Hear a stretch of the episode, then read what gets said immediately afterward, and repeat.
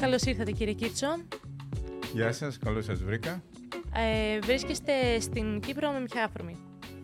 Είναι ένα φόρουμ το οποίο συμμετέχω, το οποίο εξετάζει διάφορα ενδιαφέροντα θέματα, ε, διαφάνεια ε, για παράδειγμα, ε, αλλά η λειτουργία της δημοκρατίας, αλλά εγώ θα μιλήσω αύριο για τις ευρωεκλογές. Κάτι πολύ πιο απλό σαν θέμα, αλλά πολύ πιο σύνθετο στην πραγματικότητα. Θα φτάσουμε και εκεί.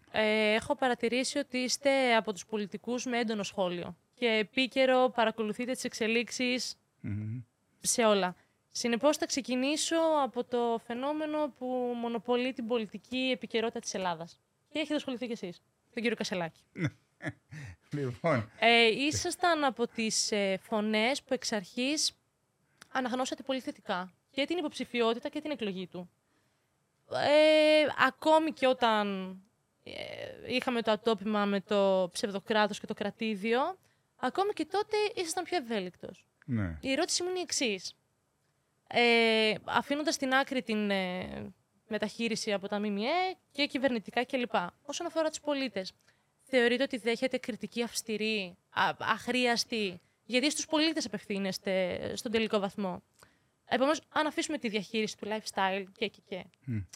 απέναντι στον απλό πολίτη. Ε, να σας πω, ε, καταρχήν γιατί ε, είμαι θετικός έναντι του κυρίου Κασελάκη, το πρώτο είναι ότι έχουμε βγάλει το ίδιο σχολείο. Βέβαια έχει τη μισή ηλικία από μάνα. Αυτό είναι κάτι που το κοιτάω με κριτική διάθεση. Εφόσον υπάρχουν πολιτικοί με τη μισή ηλικία με, από τη δική μου. Ε, έχει πάει και στο Τεχνολογικό Ινστιτούτο της Μασαχουσέτης που έχω πάει και εγώ. Εγώ δυστυχώς στη δεκαετία του 70. Ε, επομένως, ε, παρατηρώντας την ακαδημαϊκή του πορεία και την μετέπειτα επαγγελματική του πορεία, ε, θεωρώ ότι είναι ένα ικανό άτομο ε, ικανός πολιτικός δεν ξέρω αν είναι, πρέπει να το αποδείξει τώρα και μάλιστα σε πολύ δύσκολες συνθήκες γιατί θεωρώ ότι ο ΣΥΡΙΖΑ ε, περνάει μια κρίση, ε, κρίση βαθιά γιατί ο Κασελάκης φυσικά δεν έχει σχέση με τον παραδοσιακό ΣΥΡΙΖΑ, με τον ΣΥΡΙΖΑ του 4%, τα στελέχη που πολεμήσανε δεκαετίες για να αναδείξουν τον ΣΥΡΙΖΑ Μπορεί να έχει την υποστήριξη του Τσίπρα και, των, ε, και πολλών συνεργατών του Τσίπρα, αλλά δεν είναι προϊόν του κομματικού μηχανισμού. Αυτό εμένα με τραβάει, ε, γιατί είπα ότι είμαι πολιτικός, θα σας πω ότι είμαι πολιτικός, αλλά μέχρι τα 60 μου ήμουν δημοσιογράφος και εκδότης, οπότε αυτό έχει διαμορφώσει το χαρακτήρα μου. Ε, δεν, τα, τα κομματικά σχήματα τα βλέπω πάντα με καχυποψία. Νομίζω ότι είναι αναγκαία βέβαια για να οργανώσει την πολιτική δραστηριότητα, αλλά περιορίζουν τη δημιουργικότητα των ατόμων και των πολιτικών. Άρα ο Κασελάκης είναι εγωιτευτικός με την έννοια ότι είναι outsider. Ε, τώρα βέβαια αν θα τα καταφέρει ένας outsider έχει δύο, δύο μεγάλα εμπόδια. Το πρώτο είναι η κατάσταση στο ΣΥΡΙΖΑ που δεν την βλέπω καλή, θα τη δούμε πώς θα εξελιχθεί. Και το δεύτερο είναι η κυριαρχία της Νέας Δημοκρατίας και του Μητσοτάκη προσωπικά, ε, η οποία υπάρχει παρά τα προβλήματα στη διακυβέρνηση, αστοχίες και όλα αυτά. Ε, είναι αναμφισβήτητη αυτή η κυριαρχία. Άρα του εύχομαι κάθε επιτυχία του Κασελάκη. Ε, ε, άμα τα, τα κατάφερε στον χρηματοπιστωτικό τομέα στη ΣΥΠΑ και στην, ε, και στην αυτιλία, θεωρητικά μπορεί να τα καταφέρει και στην ελληνική πολιτική που είναι πάντα φουρτουνιασμένη. Δεν χρειάζεται όμως ένα πολιτικό υπόβαθρο με την ευρία έννοια της πολιτικής, όχι της κομματικής, της πολιτικής βαρύτητας. Θεωρείτε ότι θα μπορέσει να ανταπεξέλθει σε αυτό με τα ελάχιστα δείγματα που έχουμε, γιατί ήταν πολύ ξαφνική αυτή η επικράτηση του κ. Κασελάκη. Ε, εγώ νομίζω ότι κάποιος πρέπει να ταράξει τα νερά. Τα νερά και στο ΣΥΡΙΖΑ, γιατί έρχεται από μια πολύ μεγάλη ήττα και σύμφωνα με τις δημοσκοπήσεις εξακολουθεί να πηγαίνει προς τα κάτω αλλά και τα νερά στην ελληνική πολιτική ζωή, διότι έχουμε μια απόλυτη κυριαρχία της Νέας Δημοκρατίας, ένα 41%, αλλά δεν έχουμε αποτελέσματα που να έχουν σχέση με αυτό το εντυπωσιακό 41%. Ε, αλλά είναι ένα στίχημα ο Κασελάκης. Ε, εν πάση περιπτώσει, έχω θετική προδιάθεση. Δεν είμαι στο ΣΥΡΙΖΑ, εγώ είμαι στο Renew Europe, δηλαδή ε, στους φιλελεύθερους Ευρωπαίους, Μακρόν, Ρούτε, διάφορους, ε, χωρίς όμως να έχω πολιτικό σχηματισμό στην Ελλάδα. Εχθές είχα πάρει μέρος σε, ένα, σε μια συζήτηση στρογγυλής τραπέζης, έτσι λέγεται, του Renew Europe για, για τους μετανάστες ε, και η δήλωσα πολιτικός μετανάστης με την έννοια ότι έχω παρουσία στην Ευρώπη χωρίς να έχω βάση στην Ελλάδα. Μετά και των όσων εκτελήχθηκαν με την διαγραφή σας κλπ. Ναι. Πώς λειτουργήσε αυτό, ενώ ποια είναι η δυναμική εν ώψη και των επερχόμενων ευρωεκλογών; Ε, δεν, φαντάζομαι ότι δεν θα λειτουργήσει ανασταλτικά για να είστε ξανά στη μάχη της ευρωεκλογές. Συνεχίζετε κανονικά, είστε στην ομάδα του... Ε, εντάξει, το Renew Europe είναι αλήθεια, θέλει να αποκτήσει μια διάσταση στην Ελλάδα και μου έχουν πει ε, σαν πρόταση, όχι σαν δεν υπάρχουν οδηγίες εκεί, ε, ότι θα ήθελα να προσπαθήσω για να φτιάξω ένα μικρό κομματικό μηχανισμό και κάτι τέτοια. Ε, θα σας πω όμως το εξής ότι τα κόμματα έστω και τα μικρά χρειάζονται χρόνο και χρήμα. Χρήμα δεν έχω, ε, ήμουνα εκδότης και έπεσα έξω με τον δωρεάν διανεμόμενο τύπο και, και χρόνο, εντάξει, καλά να είμαστε, αλλά είμαι κάποιας ηλικίας. Επομένως, ε, δεν είναι εύκολο και δεν πιστεύω και στο, στην πολυδιάσπαση. Δηλαδή, τι θα δούμε τώρα, θα δούμε μια κυρίαρχη νέα δημοκρατία στις ευρωεκλογές και από εκεί και πέρα θα έχουμε διάφορους σχηματισμούς, κυρίως προς τα δεξιά, μικρούς, που ο καθένας θα προσπαθεί να βγάλει έναν ευρωβουλευτή. Και μετά θα έχουμε το, το Πασόκ που κάτι τσιμπάει, αλλά δεν είναι πρωταγωνιστής, απλά πηγαίνει καλά. Ε, και θα έχουμε και τον ΣΥΡΙΖΑ, ο, ο οποίος όμως δεν ξέρουμε ποια μορφή θα έχει μέχρι τις ευρωεκλογές, γιατί τους βλέπω έτσι κάπως ανήσυχους. Ε, και έχουμε και τους άλλους, τους μικρότερους ε, της αριστεράς. Επομένως, ε, να μπω στο πλήθος των μικρών ε, και τι θα προσφέρω. Δηλαδή, ακόμα και αν πάω καλά, ε, θα, θα είμαι ένας ευρωβουλευτής σε μια χαόδη κατάσταση. Θα δούμε όμως, ε, θα δούμε σε, σε σχέση με την εξέλιξη της πολιτικής, ιδιαίτερα στο χώρο του Πασόκ και στο χώρο του ΣΥΡΙΖΑ και με τον Κασελάκη και με τις ε, επιδιώξεις του Renew Europe, δηλαδή αν όντως θέλουν να στηρίξουν μια προσπάθεια, γιατί είναι άλλο να λες ακαδημαϊκά προχώρα και άλλο να στηρίζεις μια προσπάθεια. Συνεπώς, Συνεπώς όλα είναι εν ώψη του Ιουνίου ποιες είναι, τι να περιμένουμε. Ε, προς το παρόν δεν ξέρω τι θα κάνω τον Ιούνιο, αλλά από ό,τι βλέπετε είναι πολύ δυναμικό το πολιτικό σκηνικό.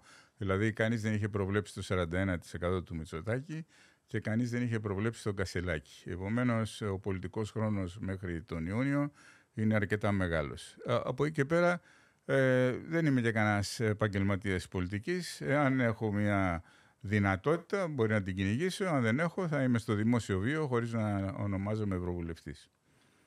Μάλιστα. Άρα όλα ανοιχτά και εν εξελίξη. Ναι. Ε, νομίζω ότι αυτό συμβαίνει όχι μόνο στη δική μου περίπτωση που είμαι ένας ε, ε, με μικρό ειδικό βάρος στο, στο πολιτικό σύστημα αλλά όλα ανοιχτά και σε εξέλιξη είναι πια για όλους. Γιατί η κυβέρνηση η οποία αγωνίζεται να αποδείξει ότι μπορεί Μπορεί να είναι κυρίαρχη, αλλά πρέπει να αποδείξει ότι είναι και αποτελεσματική.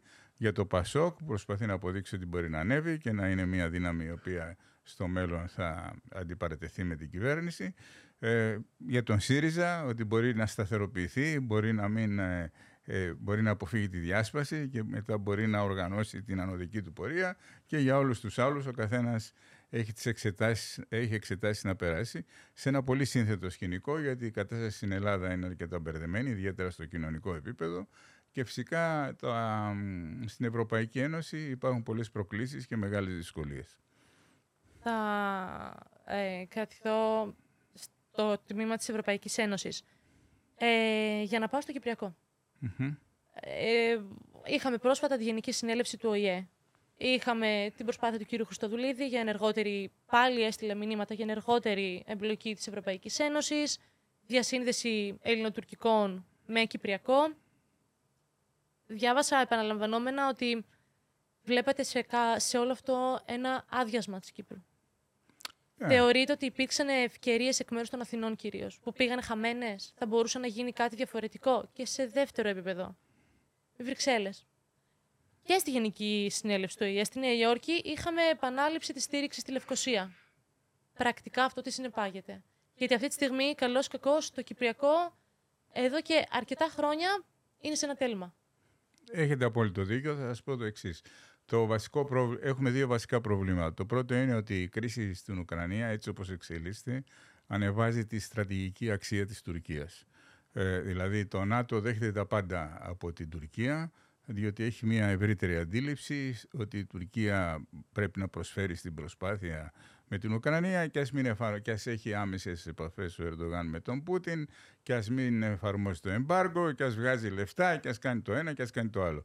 Επομένως έχουμε ένα πρόβλημα σαν Κύπρος και σαν Ελλάδα ότι αυτή η συγκυρία ανεβάζει τον, ε, την Τουρκία και τον Ερντογάν, αντικειμενικά κατά την άποψή μου. Ε, και μάλιστα υπάρχει και μια διεθνής υποκρισία, ε, την οποία τη βλέπω στην Ευρωπαϊκή Ένωση. Ε, το λέω με λύπη, δεν είναι να καταγγείλω, γιατί και να καταγγείλω δεν πρόκειται να γίνει τίποτα, είναι όλα συσχετισμοί δυνάμεων.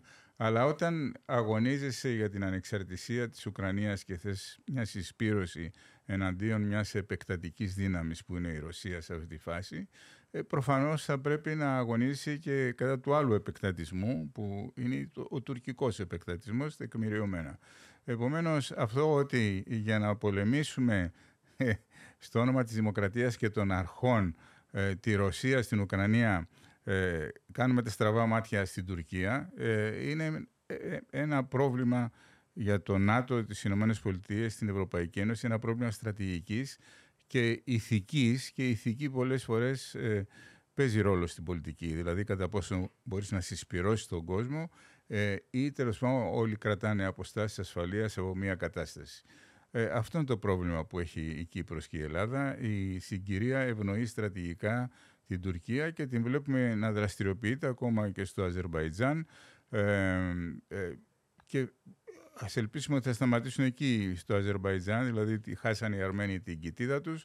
Αλλά τώρα έχουν διάφορες περίεργες ιδέες, οι Αζέροι και οι Τούρκοι, για να κάνουν μια σύμπραξη που να στριμώξουν ακόμα περισσότερο τους, ε, την Αρμενία.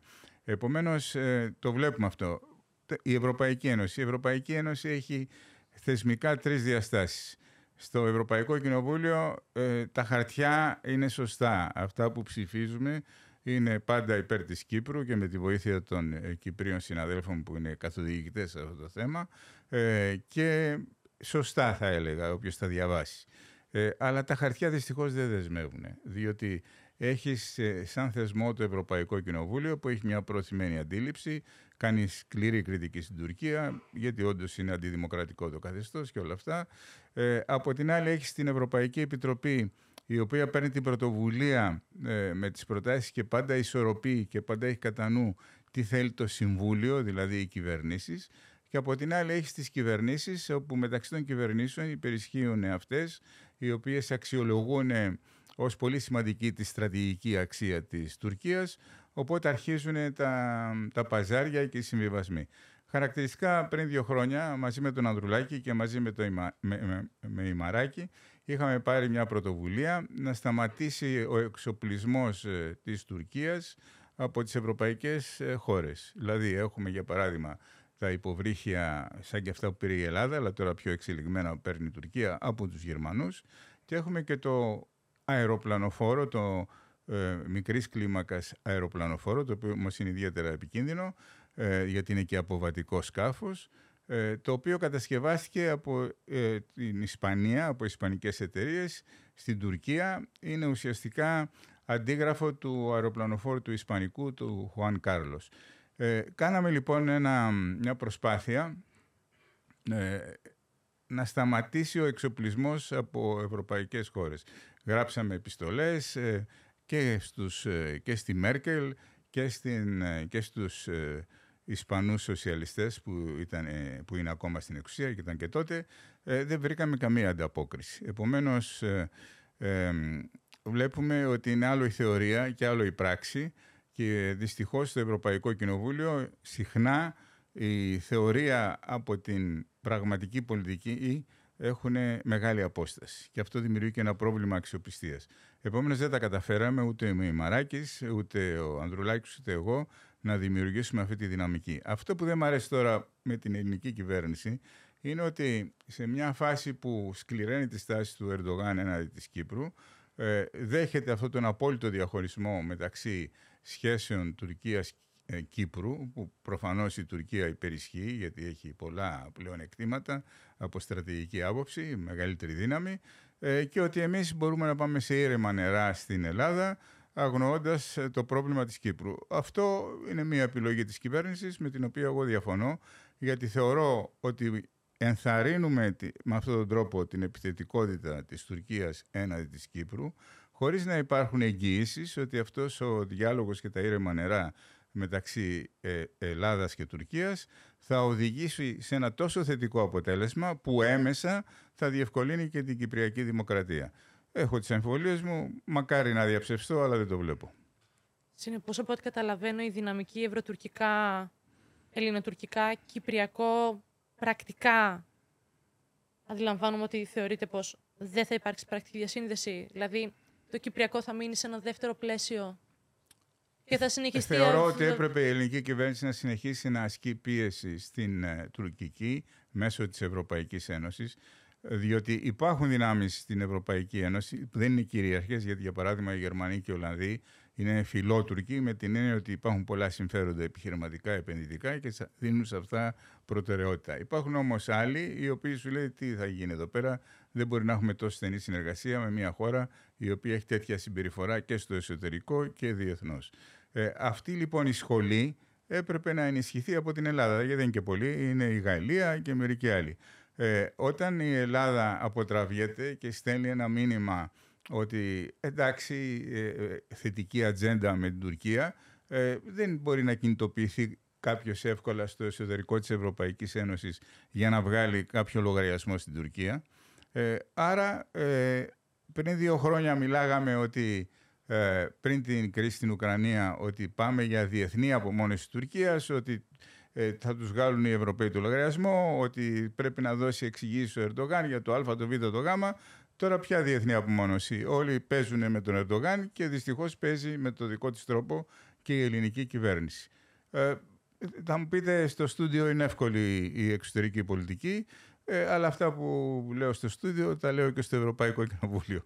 Ε, δεν λέω ότι έχω τις λύσεις, αλλά νομίζω ότι πηγαίνουμε σε μια ε, δύσκολη κατάσταση. Ε, έχουμε, όπως είπατε και εσείς, αρκετό χρόνο μέχρι τον ιουνιο Θέλω να μου πείτε δύο πράγματα, τα οποία εσείς θέλετε με το πέρας του χρόνου φτάνοντας τον Ιούνιο να πείτε ότι έχουν ολοκληρωθεί. Εγώ η δουλειά που έπρεπε ευρωκοινοβουλευτικά να γίνει, έχει γίνει. Και πράγματα τα οποία αυτή τη στιγμή ακόμη είναι σε εκκρεμότητα και θεωρείτε ότι χρήζουν βελτίωσης. Εντάξει, υπάρχουν πολλά πράγματα. Εγώ θα σας πω ότι έδωσα δύο μεγάλες μάχες στο Ευρωπαϊκό Κοινοβούλιο. Η μεγάλη μάχη της περασμένης πενταετίας ήταν να μην βρεθεί η Ελλάδα εκτός Ευρωζώνης. Αυτή κερδίθηκε και πρέπει να πω ότι κερδίθηκε με την πίεση που ασκήσαμε στο Ευρωπαϊκό Κοινοβούλιο ε, και η Νέα Δημοκρατία και το ΠΑΣΟΚ, αλλά και με τη στροφή που έκανε ο Τσίπρας το 2015, γιατί διαφορετικά θα είχαμε καταστραφεί. Στη δεύτερη πενταετία έδωσα μια διαφορετική μάχη, η οποία δεν έχει αποδώσει, μπορώ να πω, ε, αλλά έχει τη σημασία της και αυτή και στην πολιτική ε, δεν κερδίζεις όλες τις μάχες που δίνεις. Ε, ε, είναι και θέμα ευρύτερων εξελίξεων. Η μάχη ήταν υπέρ του κράτους δικαίου, δηλαδή η ελευθερία μέσων ενημέρωσης. Ε, εγώ, για παράδειγμα, έπεσα θύμα παρακολούθησης από την ΕΕΠ στην Ελλάδα για 18 μήνες. Ε, μέσα από μια διαδικασία περίεργη θεωρήθηκα επικίνδυνος για την εθνική ασφάλεια. Αυτά μου θυμίζουν τα νιάτα μου τέλος πάντων που υπήρχαν επικίνδυνοι για την εθνική ασφάλεια σε πολιτικό επίπεδο. Ε, άρα ε, και δεν είναι μόνο στην Ελλάδα, υπάρχει και στην Ουγγαρία και στην Πολωνία. Υπάρχει έτσι μια, ένας περιορισμός ε, των δημοκρατικών δικαιωμάτων και ελευθεριών, de facto, γιατί στα χαρτιά εντάξει είναι τα πράγματα, ε, στην Ελλάδα κατά την άποψή μου και στην Ευρωπαϊκή Ένωση σε συγκεκριμένες χώρες. Επομένως, γι' αυτό είμαι και στο Renew Europe, που είναι η φιλελεύθερη. Δίνουμε μια μάχη υπέρ ε, της διεύρυνσης αυτών των δικαιωμάτων, είτε είναι η ελευθερία των μέσων ενημέρωσης, είτε είναι τα δικαιώματα του πολίτη, είναι οι επιλογές σε προσωπικό επίπεδο, όλα αυτά. Ε, αυτή τη μάχη ε, προφανώς δεν την έχω κερδίσει, ε, γι' αυτό είμαι και πολιτικά μοναχικός, ε, αλλά έπρεπε να τη δώσω και δεν μετανιώνω που, ε, που την έδωσα. Ε, τώρα αν θα κερδιθεί και πώς σε ευρωπαϊκό επίπεδο θα το δούμε, είναι σε εξέλιξη. Αλλά δεν μπορώ να πω ότι μέχρι τον Ιούνιο θα έχω κλείσει λογαριασμούς και θα μπορώ να ε, παρουσιάσω έτσι ολοκληρωμένες ε, πολιτικές, διότι Ε, εντάξει, ο καθένας κατασκευάζει το βιογραφικό του, ιδιαίτερα σε προεκλογική περίοδο, αλλά άμα δείτε που βρίσκεται αυτή τη στιγμή η Ευρωπαϊκή Ένωση, οι εκκρεμότητες είναι όλες ανοιχτές. Πάμε στον πόλεμο στην Ουκρανία, είναι ανοιχτός, ο πόλεμος θα διαρκέσει. Πάμε στο ενεργειακό. Ε, εντάξει, έχουν πέσει οι τιμές, αλλά τώρα ξανανεβαίνουν. Υπάρχει και συνεργασία Ρωσία στον OPEC. Επομένως, θα τα βρούμε τα ενεργειακά πιθανότατα μπροστά μας και τον επόμενο χειμώνα. Πάμε στο κοινωνικό, τα κοινωνικά προβλήματα στην Ευρωπαϊκή Ένωση, παρά την ε, ανάκαμψη την οικονομική, έχουν μεγαλώσει και ιδιαίτερα στην Ελλάδα. Χθες διάβαζα, ένας στους έξι κινδυνεύει με απόλυτη φτώχεια στη, στην πατρίδα μου. Ε, πάμε στο μεταναστευτικό. Ε, βλέπουμε αύξηση των ροών από όλες τις κατευθύνσεις. Ε, επομένως, ε, είναι και αυτό μια εκκρεμότητα. Υποτίθεται ότι την είχε κλείσει ο Γιούγκερ το 2015. Ψηφίζαμε τη μετεγκατάσταση 150.000 και κάτι τέτοια. Τίποτα από όλα αυτά δεν εφαρμόστηκε. Πάμε στον διεθνή ανταγωνισμό. Το, ε, το εμπορικό έλλειμμα της Ευρωπαϊκής Ένωσης είναι εναντί της Κίνας. Είναι γύρω στα 400 δισεκατομμύρια το χρόνο, πάνω από ένα δισεκατομμύριο ευρώ την ημέρα. Πάμε στην πράσινη μετάβαση. Ε, διαπιστώνουμε τώρα ότι η πράσινη μετάβαση δημιουργεί προβλήματα στον αγροτικό τομέα με έξαλλους στους Ολλανδούς αγρότες, δημιουργεί προβλήματα στον ε, διεθνή ανταγωνισμό διότι το πλεονέκτημα το απόλυτο στα πράσινα προϊόντα, ηλεκτρικά αυτοκίνητα, ε, τα, ε, τα φωτοβολταϊκά, όλα αυτά ε, της, ε, το έχει η Κίνα. Ε, επομένως εδώ βλέπουμε, βλέπουμε να πάμε και στις αμερικανικές εκλογές. Δηλαδή προσεύχονται οι Ευρωπαίοι και εγώ μαζί τους ε, να μην βγει ο Τραμπ ξανά, διότι ο Biden τους μπορεί να έχει τα προβλήματά του άνθρωπος, αλλά είναι ένας συνεπής πολιτικός που στηρίζει την Ευρώπη ε, και τέλος πάντων ε, θέλει αυτή την διατλαντική σχέση. Ε, με τον Τραμπ θα μπορούμε να κάνουμε πρόγνωση τι ακριβώς θα γίνει και μήπως μείνει ακάλυπτη η Ευρώπη αφού έχει κλιμακωθεί η ένταση σε σχέση με τη Ρωσία και, σε, και με την Κίνα. Ε, επομένως, ε, όποιος νομίζει ότι μπορεί να πάει σε ευρωεκλογές ε, ε, κλείνοντας τις μεγάλες εκκρεμότητες, μάλλον δεν έχει καταλάβει που βρίσκεται η Ευρωπαϊκή Ένωση. Ένα σύντομο σχόλιο σας θα ήθελα, γιατί κάνατε με έναν απολογισμό, αναφερθήκατε στην Ευρωπαϊκή Ένωση, στη ΣΥΠΑ, στην Τουρκία, για την Κύπρο. Θέλω να μου πείτε λίγο πώς βλέπετε την κατάσταση στην Κύπρο. Έχετε και κάποιες επαφές, συνεπώς πώς αξιολογείτε την κατάσταση; Εγώ εκτιμώ ιδιαίτερα την Κύπρο, διότι έχει καταφέρει μέσα από τόσες ε, καταστροφές και δυσκολίες ε, να μας βάλει τα γυαλιά σαν Ελλάδα. Ενώ η Ελλάδα, πρέπει να σας πω, και αυτό δεν είναι κριτική στην κυβέρνηση, είναι διαχρονικό, Μπήκαμε το 1981, είμαστε πάνω από 40 χρόνια στην ΕΟΚ, μετέπειτα Ευρωπαϊκή Ένωση δεν υπήρξε καμία οικονομία την οποία να πέρασε αυτό το διάστημα η ελληνική οικονομία, ενώ μας περάσανε πολλές οικονομίες ευρωπαϊκές, ε, μεταξύ των οποίων και η κυπριακή οικονομία. Επομένως, ε, υποκλίνομαι στους Κυπρίους, διότι είναι ευέλικτοι και ε, έτσι τα καταφέρουν σε έναν σκληρό ανταγωνιστικό κόσμο. Βέβαια υπάρχουν πολλές, πολλές εκκρεμότητες.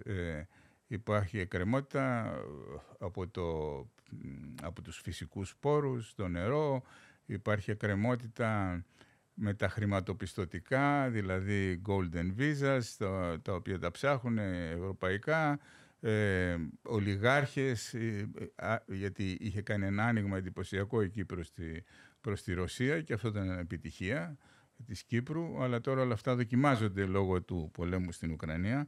Ε, το θέμα της Τουρκίας που δύο κράτη επιμένει, δηλαδή έχει μια αυτοπεποίθηση πια ο Ερντογάν, ε, ο οποίος αυτή την πενταετία ε, ε, παίζει την προσέγγιση με την Ευρωπαϊκή Ένωση και τη Δύση, παίζει λέω, δεν ξέρω αν τα πιστεύει κιόλας, έναντι ανταλλαγμάτων. Επομένως αυτό δημιουργεί νέες, νέες προκλήσεις για μας που πρέπει να αντιμετωπίσουμε. Εν πάση περιπτώσει, ε, και το άλλο που διάβασα έτσι με λύπη μου είναι ότι ε, ε, λόγω του μεταναστευτικού υπήρξε και μια έκρηξη βίας ε, ακροδεξιάς από ό,τι διάβασα σε βάρος μεταναστών ε, και αυτό το μεταναστευτικό πρέπει κανείς να το διαχειρίζεται με κοινωνική ευαισθησία αλλά και με αποτελεσματικότητα. Επομένως, αφού παραδεχθώ ότι η Κύπρος τα πηγαίνει σε γενικές γραμμές καλά, ο αριθμός των προκλήσεων και των εκκρεμωτήτων ε, βαίνει αυξανόμενος. κρατάω από, μέχρι στιγμής από εσάς ότι θα δούμε τι θα γίνει για τον Ιούνιο, ότι αυτή τη στιγμή είναι όλα μεταβαλλόμενα. Μία τελευταία ερώτηση, λίγο επιπροσωπικού και αν θέλετε απαντάτε. Ναι, ναι. Πολιτική δημοσιογραφία. Ε, οπωσδήποτε δημοσιογραφία. Μα δεν έχω καταφέρει ακόμα να γίνω πολιτικός. σω γίνω άμα υπάρξει τρίτη πενταετία στο Ευρωκοινοβούλιο.